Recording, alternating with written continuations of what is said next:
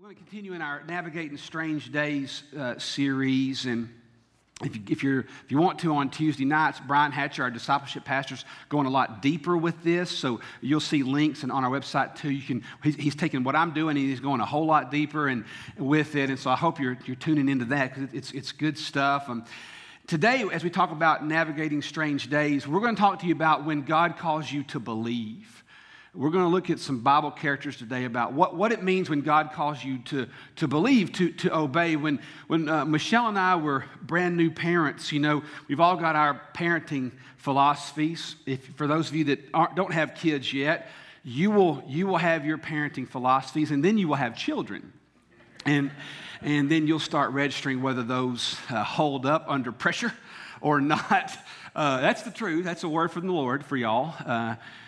But I, one of the things Michelle and I, as we were building the, the foundation of our, of our home, uh, we would have conversations often, you know, and, and uh, one of the things we, we, we were going to make permanent in our household, and we did, was that we were never going to negotiate obedience. We just weren't. We, we weren't, that doesn't mean we were going to be hard, doesn't mean we were going to be firm and mean, but we weren't going to negotiate whether or not our, our boys obeyed. Not to be taskmasters, but there's a reason. You know, you really can't, you, you can't reason with a two year old, right? I mean, their biggest concern in the world is goldfish, right? I mean, they, they, they, you just can't reason. So we were going to have to make some foundational rules. And, and one of the things we just we weren't going to do is we weren't going to negotiate obedience like a, a, perfect example of this, and one of the things we always set down our boys and we talk to them many, many times because you got to keep telling them, keep telling them. We would tell them all the time, now listen, I don't care where you are, I don't care what you're doing. If me I don't care if we're at a ball game, if we're at the mall, or, if we're at a family gathering, if we're at church, or if we're just right here at the house. If mom or dad ever says, come here, you stop what you're doing and you come here. We, don't, we won't have time to always explain it. There's a reason. We'll tell you the reason later. But there's one thing mom and dad are never going to do we're never going to count.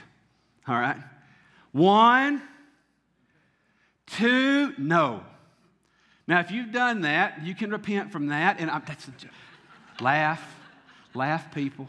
No, but really, you know, we, it, because there's, there's sometimes there's just no time.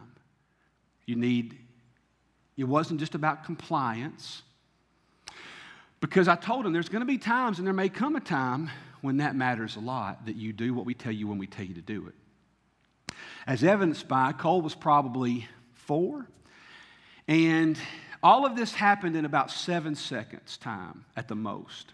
I'm in the front yard in a very rare moment of yard work. Um, I would astroturf our entire yard if Michelle would let me. I put a floor drain right in the middle of the yard, work it all drain to the middle, and it would look great all year long because I think yard work is not from the devil. I think the devil actually does it, and I hate it. But I was in the yard doing some yard work, and and you know how when you just hear a sound, you know what it is? Like for whatever reason, it just registers. And as I'm working on something, Cole had, I had heard him ask Michelle if he could walk across the street and go see one of his buddies. And, and we lived in Maplewood. I mean, if you've ever been in Maplewood over here by Sprouts, you know it's not, there's not a lot of through traffic through there. You can't go very fast. And as I'm working in one of these laurel bushes, I hear what I know immediately is a car moving at a very high rate of speed. And in our neighborhood, 25 was really fast because is the way the curves and the streets and everything. And when I turned around, our street was straight, and then there was a bend in it about maybe 100 yards at the most. And in that bend, out of, I, I found Cole, and he was only about you know 20 steps, and he was about to walk across the street. And, and there were two teenage boys, and they were chasing each other through our neighborhood at about 45 miles an hour. They, they may as well have been going 100 because in our neighborhood, th- those streets can't contain that kind of speed. And so when I looked up, I saw a, a silver Pontiac and I saw a green Nissan uh, single cab truck. And by the I, I, all I had time to do was literally scream, "Cole, stop!" And he boom, he just stopped. And when he stopped, right in front of his face comes a silver car and a green truck. And I'm telling y'all, had I had a grenade launcher, there would have been two people dead In, I'm not kidding. That's not a joke. That, don't laugh at that. That's, I'm just telling you. It was, it was that close. Just like that, right? I jumped in my vehicle. I aided to the problem at that point because I tried to chase them down. I eventually, a week or so later, found out about them and um, talked to a parent. But, you know, sometimes you don't, you don't have time to explain. There's times that we're, we're obedience is just something that's got to be done. And today we're going to talk about a situation between a man, Zacharias, and then a, a young lady named Mary. And we're going to look at what it means to have a heart that's willing to obey. So I want you to turn to, to Luke chapter 1, okay? Now, this is a long story, and so I'm not going to read all of it, but if you're, if you're um, on a, a, device, I, I, use the New American Standard, uh, NASB, and Luke chapter 1 is where we're going this morning. Matthew, Mark, Luke, and then John. If you're kind of new to the Bible, it's, it's in the Gospels. And, and so in the New Testament, kind of about three quarters of the way through your, your Bible. So, so here's what's going on. Zechariah is a priest, okay? And he's been praying. Him and his wife, uh, Elizabeth, have been praying for, for no telling how long. You ever, you ever prayed for, for that God would give you a son or a daughter? You ever prayed that God would give you children? Okay, that's what was going on. So that's what was, that's what was happening right here, okay? So we're going to pick it up in verse 6, and it talks about they've been, who they were, and then it says they were both righteous. They were good, good people, uh, righteous in the sight of God, walking blamelessly in all the Lord commanded and the requirements of the Lord. And that's what a, what a thing to be said about somebody. But they had no child because Elizabeth was barren, and they were both advanced in years. They were getting old. Now, it happened that while he was performing his priestly service, God uh, before God in the appointed order of division. He, he went into the temple. See, by the way, it was, it was just once a year that you were chosen to do that. So it's a big day for him. So we're going to pick it up in, in verse 11. So Zechariah goes into, he goes into the, the temple, Zechariah does, and, and it says, an angel, verse 11, an angel of the Lord appeared to him. And how about, how about you, you? You go in to worship God, and all of a sudden there's somebody waiting on you, buddy. That's pretty neat, isn't it? Standing to the right of the altar of incense. And Zechariah was troubled, right? Well, I would be too when he saw the angel. And fear gripped him. And the angel said to him, Don't be afraid, Zechariah, for your petition has been heard. Your prayers, in other words, your prayers been answered. Your wife Elizabeth will bear you a son, and you will give him the name John. Now, for those of you that are, you know, heavy on the disc profile of compliance, you like structure and order, evidently he was too, because he needed a plan, right? All the way down to the kid's name. I mean, God was gracious to this man. Not even not he gave him a whole roadmap. Pretty pretty amazing. You don't see that a lot in Scripture where he tells him the whole thing. And you will have joy, verse 14, and gladness, and many will rejoice at his birth. He will be great in the sight of the Lord. He will drink no wine or liquor, and he will be filled with the Holy Spirit while in his mother's womb. And he will turn many to the son uh, of the sons of Israel's back to the Lord. I mean, this is this is just amazing that he would be told this. it, it is he, this John, your coming son. He will go as a forerunner before him in the spirit and the power of Elijah. Now, that's a big statement right there because Zechariah would have known who Elijah was to turn the hearts of fathers back to the children. Mean, he just goes on and on. And then in verse 18, Zechariah said to the angel, How will I know this for certain? I'm an old man, and my wife is advanced in years. And the angel said to him, I am Gabriel who stands in the presence of God, and I've been sent. Well, that is by whom? By God. I've been sent to speak to you and to bring you this good news. And then the story turns a little bit right here. And behold, you shall be silent and unable to speak until the day when these things take place, because you did not believe my words, which will be fulfilled in their proper time. So the story goes on to say that Zechariah goes out and he can't speak. He goes out and, and he's mute, maybe for roughly nine months. I mean, and we're told why he didn't believe. Now, contrast that. We pick it up in verse 34. The, uh, an angel of the Lord visits a, a, young lady named Mary, and he tells him, you're going to have a son, the, uh, the Lord God, the Most High. He, he, will be called Son of the Most High. And, and, and he's going to reign, he's going to restore, he's going to, he, he declares everything. And then Mary says, in verse 34, Mary says to the angel, How can this be? I'm a virgin. And the angel said to her, The Holy Spirit will come upon you.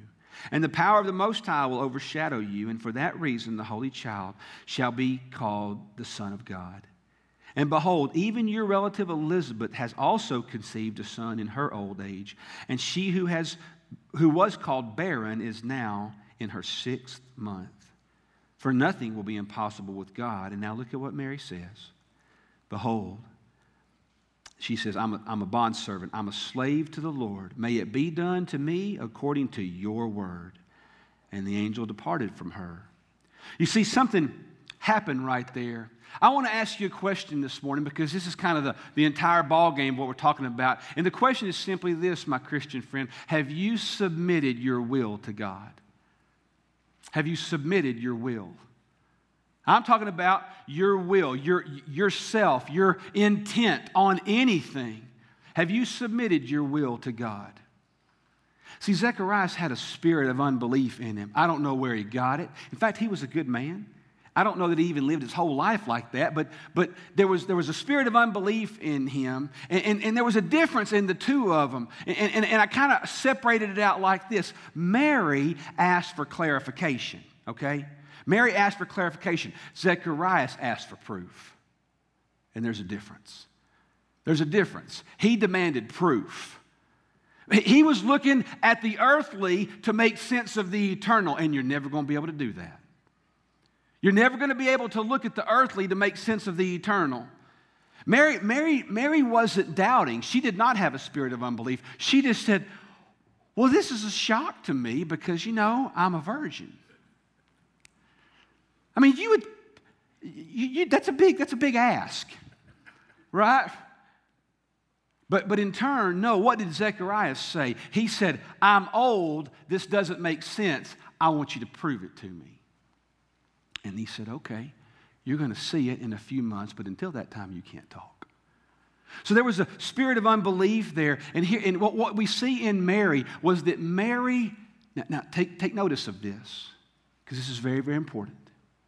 Mary did not need proof or understanding in order to obey. She didn't. She did not need understanding in order to obey. Have you submitted your will to God? Have you submitted your will to God? It's okay to ask for clarification. We even see that. It's okay to ask for understanding, but there's a difference when you're demanding proof there now, what we're talking about here is not, it's not compliance. It's not forced compliance. It's like I told you about my sons. I, I, I, wasn't demanding they comply. I was, there was a reason behind my asking for their obedience. It could just save their life sometimes. See, I, I would say through this way compliance, when we look at the difference between compliance, compliance is about surrender, but obedience is about desire. Compliance is about you just surrendering and giving up what you think are your rights, but obedience is about your desire. Mary had a desire to obey, Zacharias had a desire for proof, and therein was the difference. Because I will tell you, when it comes to obeying God, obedience that places demands isn't obedience, that's negotiation. Right? That's negotiation. He's saying, I'm willing to believe if. And the angel said, um, Hey, Zacharias, you don't get to do that. So you're a good man, but there's no free lunches. So you're not going to get to talk for a while. You see, it's not about negotiation. Mary wasn't negotiating.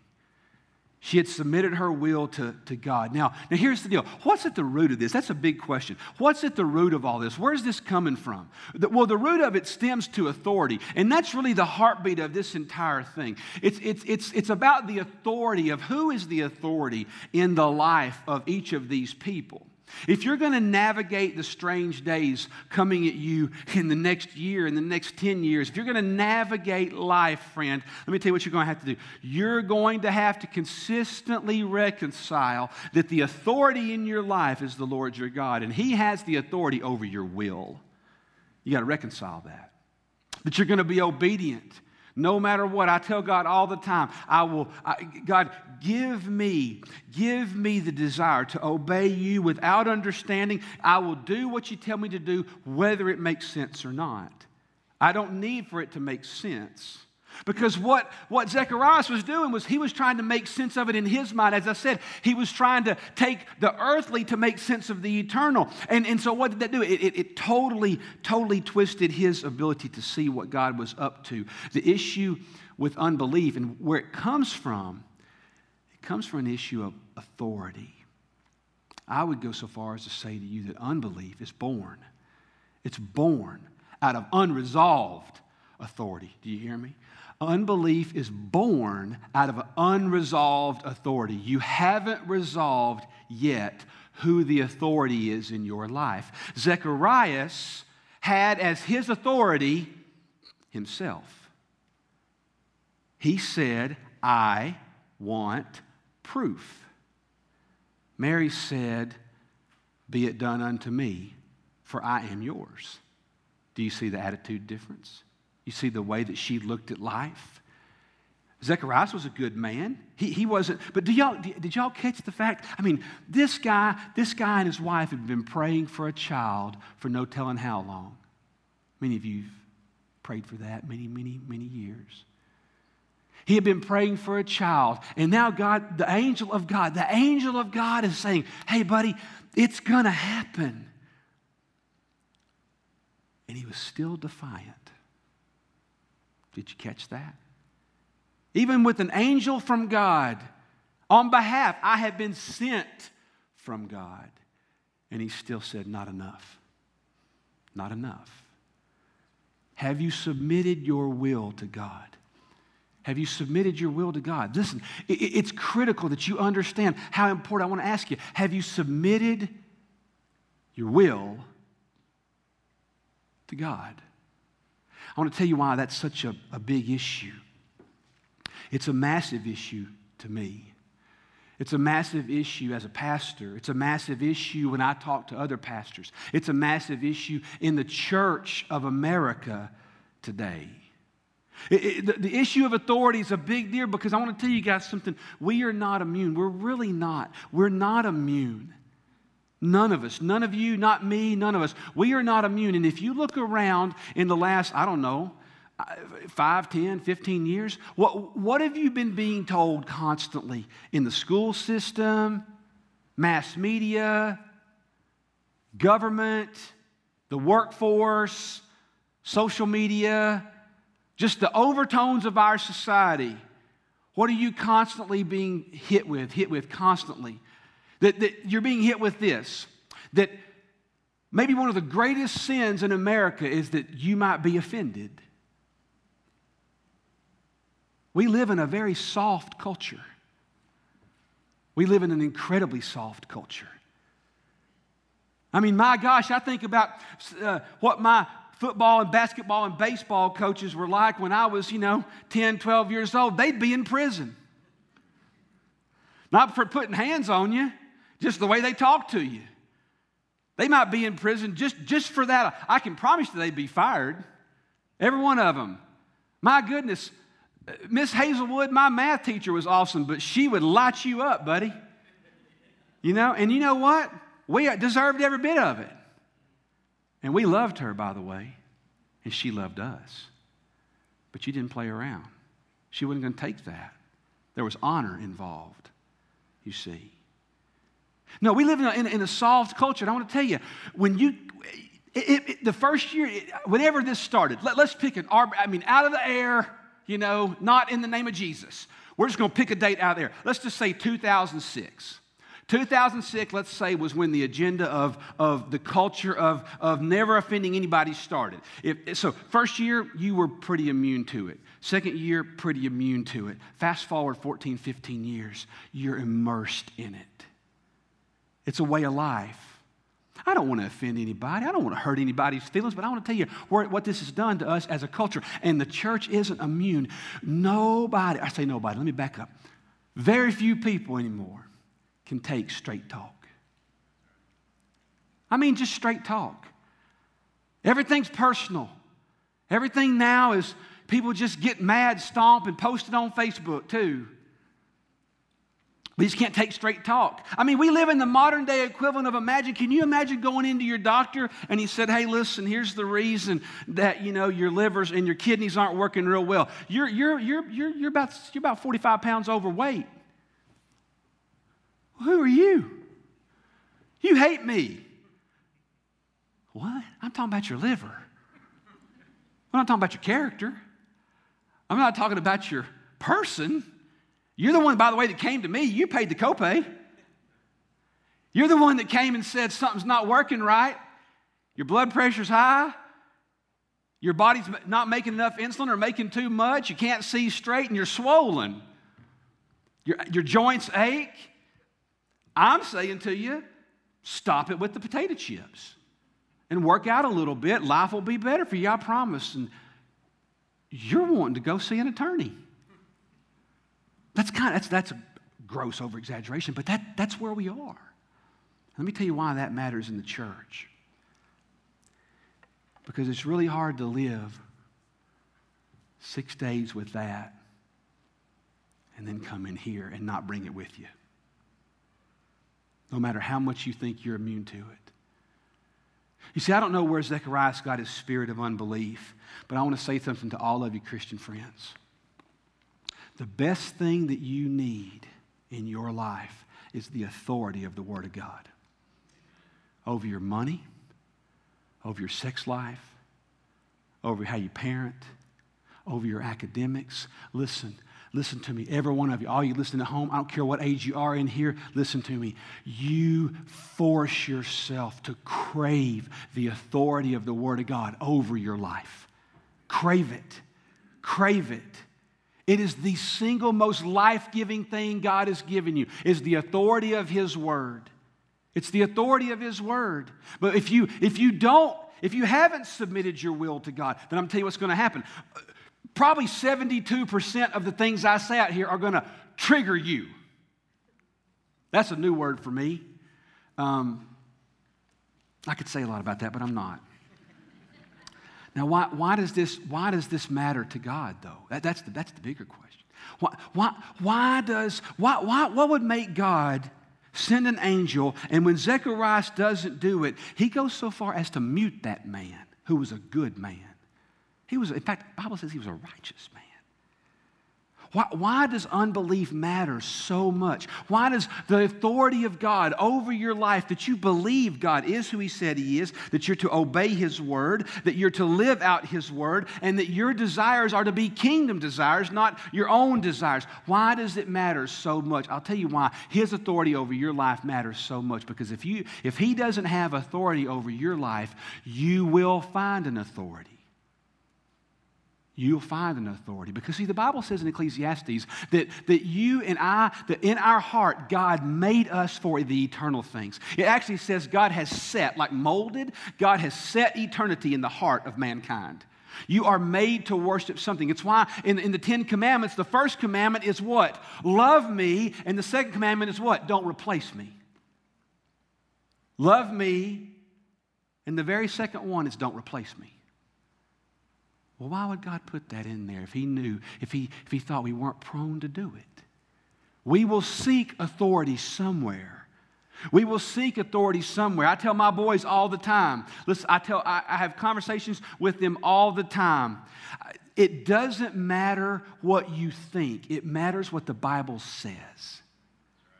Because if, if we're going to debate, well, you know, I just don't think God this, or I, I think we should do that, or, uh, listen, well, then really there's no authority anywhere. You've become the authority. Do you see how fast that happens?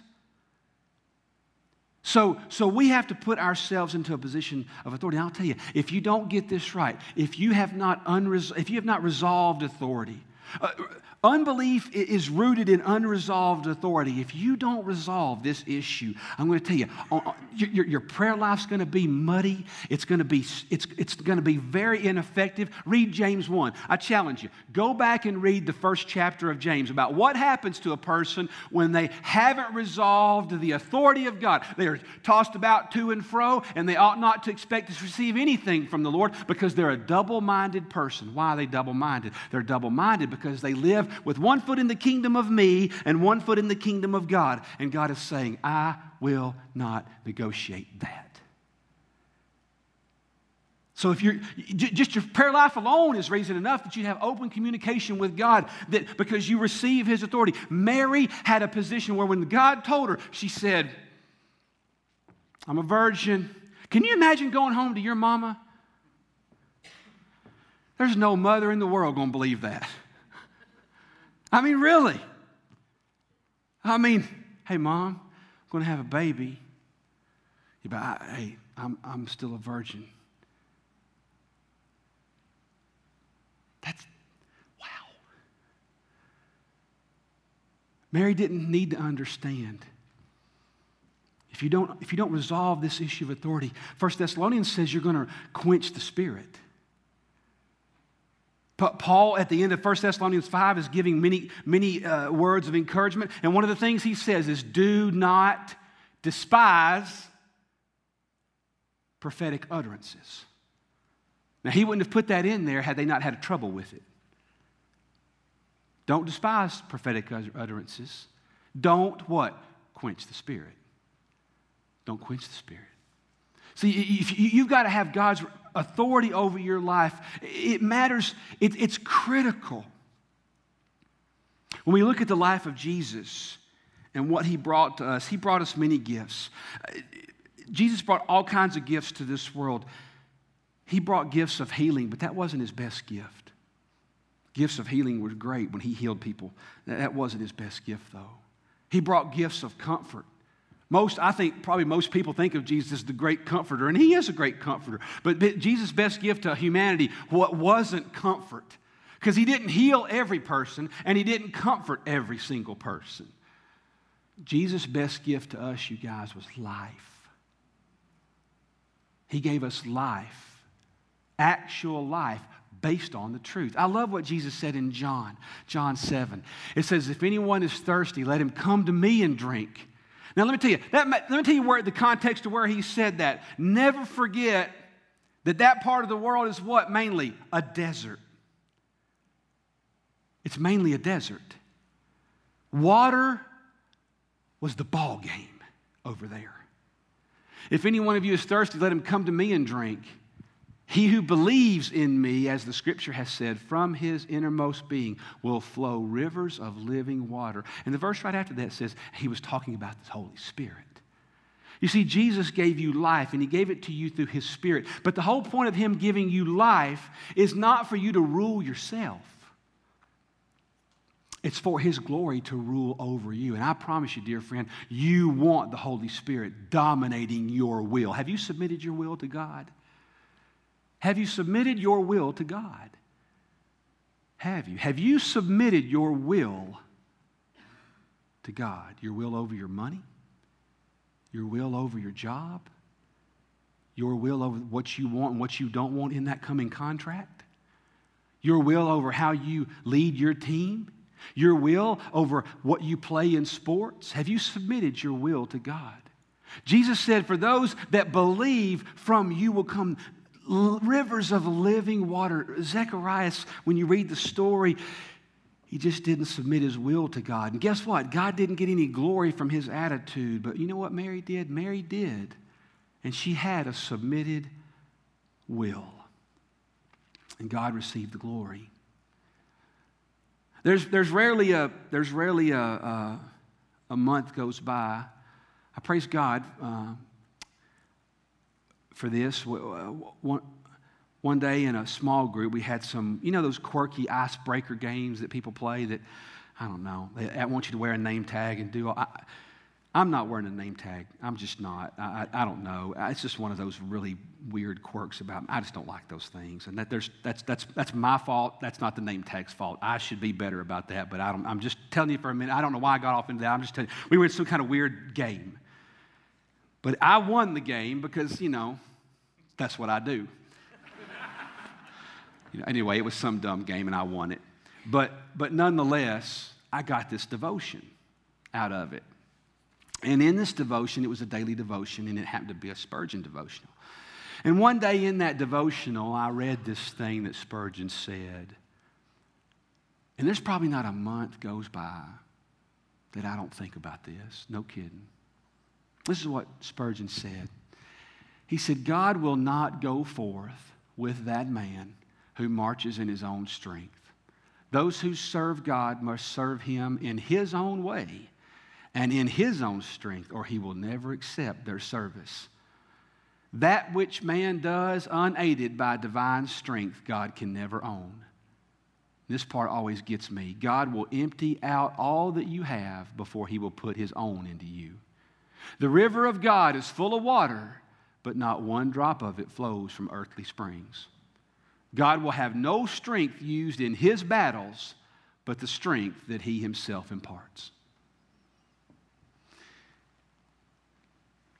Let's pray together.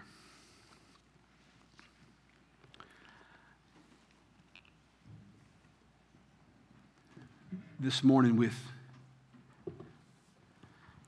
your eyes closed for a minute, the band's going to come out here. And I want you to listen to me, Christian friend. Have you submitted your will to God? I mean, your will in a certain area of your life.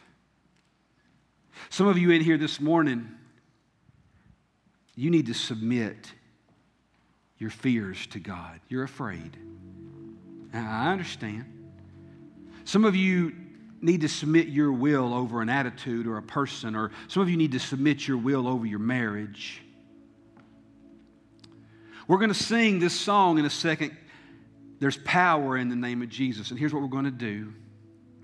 In a minute, I'm going to ask you to stand up, and you can spread out if you want to come up here. You don't have to come up and pray with us. If you do want to come up and pray with one of us, we, we, uh, we, won't, we won't wrap you up. We won't put our, put our hands on you. But if you want us to pray with you, but it, we, I just want you to know we're going to open up this altar of the Lord. Because this is what I know. I know that some of you need to take a step this morning in faith because the water's running dry. So, God, we come to you this morning in the name of Jesus. And I'm going to ask you, Father, that if there's any man or woman, any student in here that just needs a fresh movement of your spirit on their life, they would take a fresh step. There's just something about, Lord, when we, when we say, I'm leaving something behind and I'm going forward, God, today, there's, there's people that need to be prayed over. There's, there's couples in this room that need to pray over something in their family, anxiety in their son and daughter. God, I'm praying that you would liberate us this morning, that we would experience your power.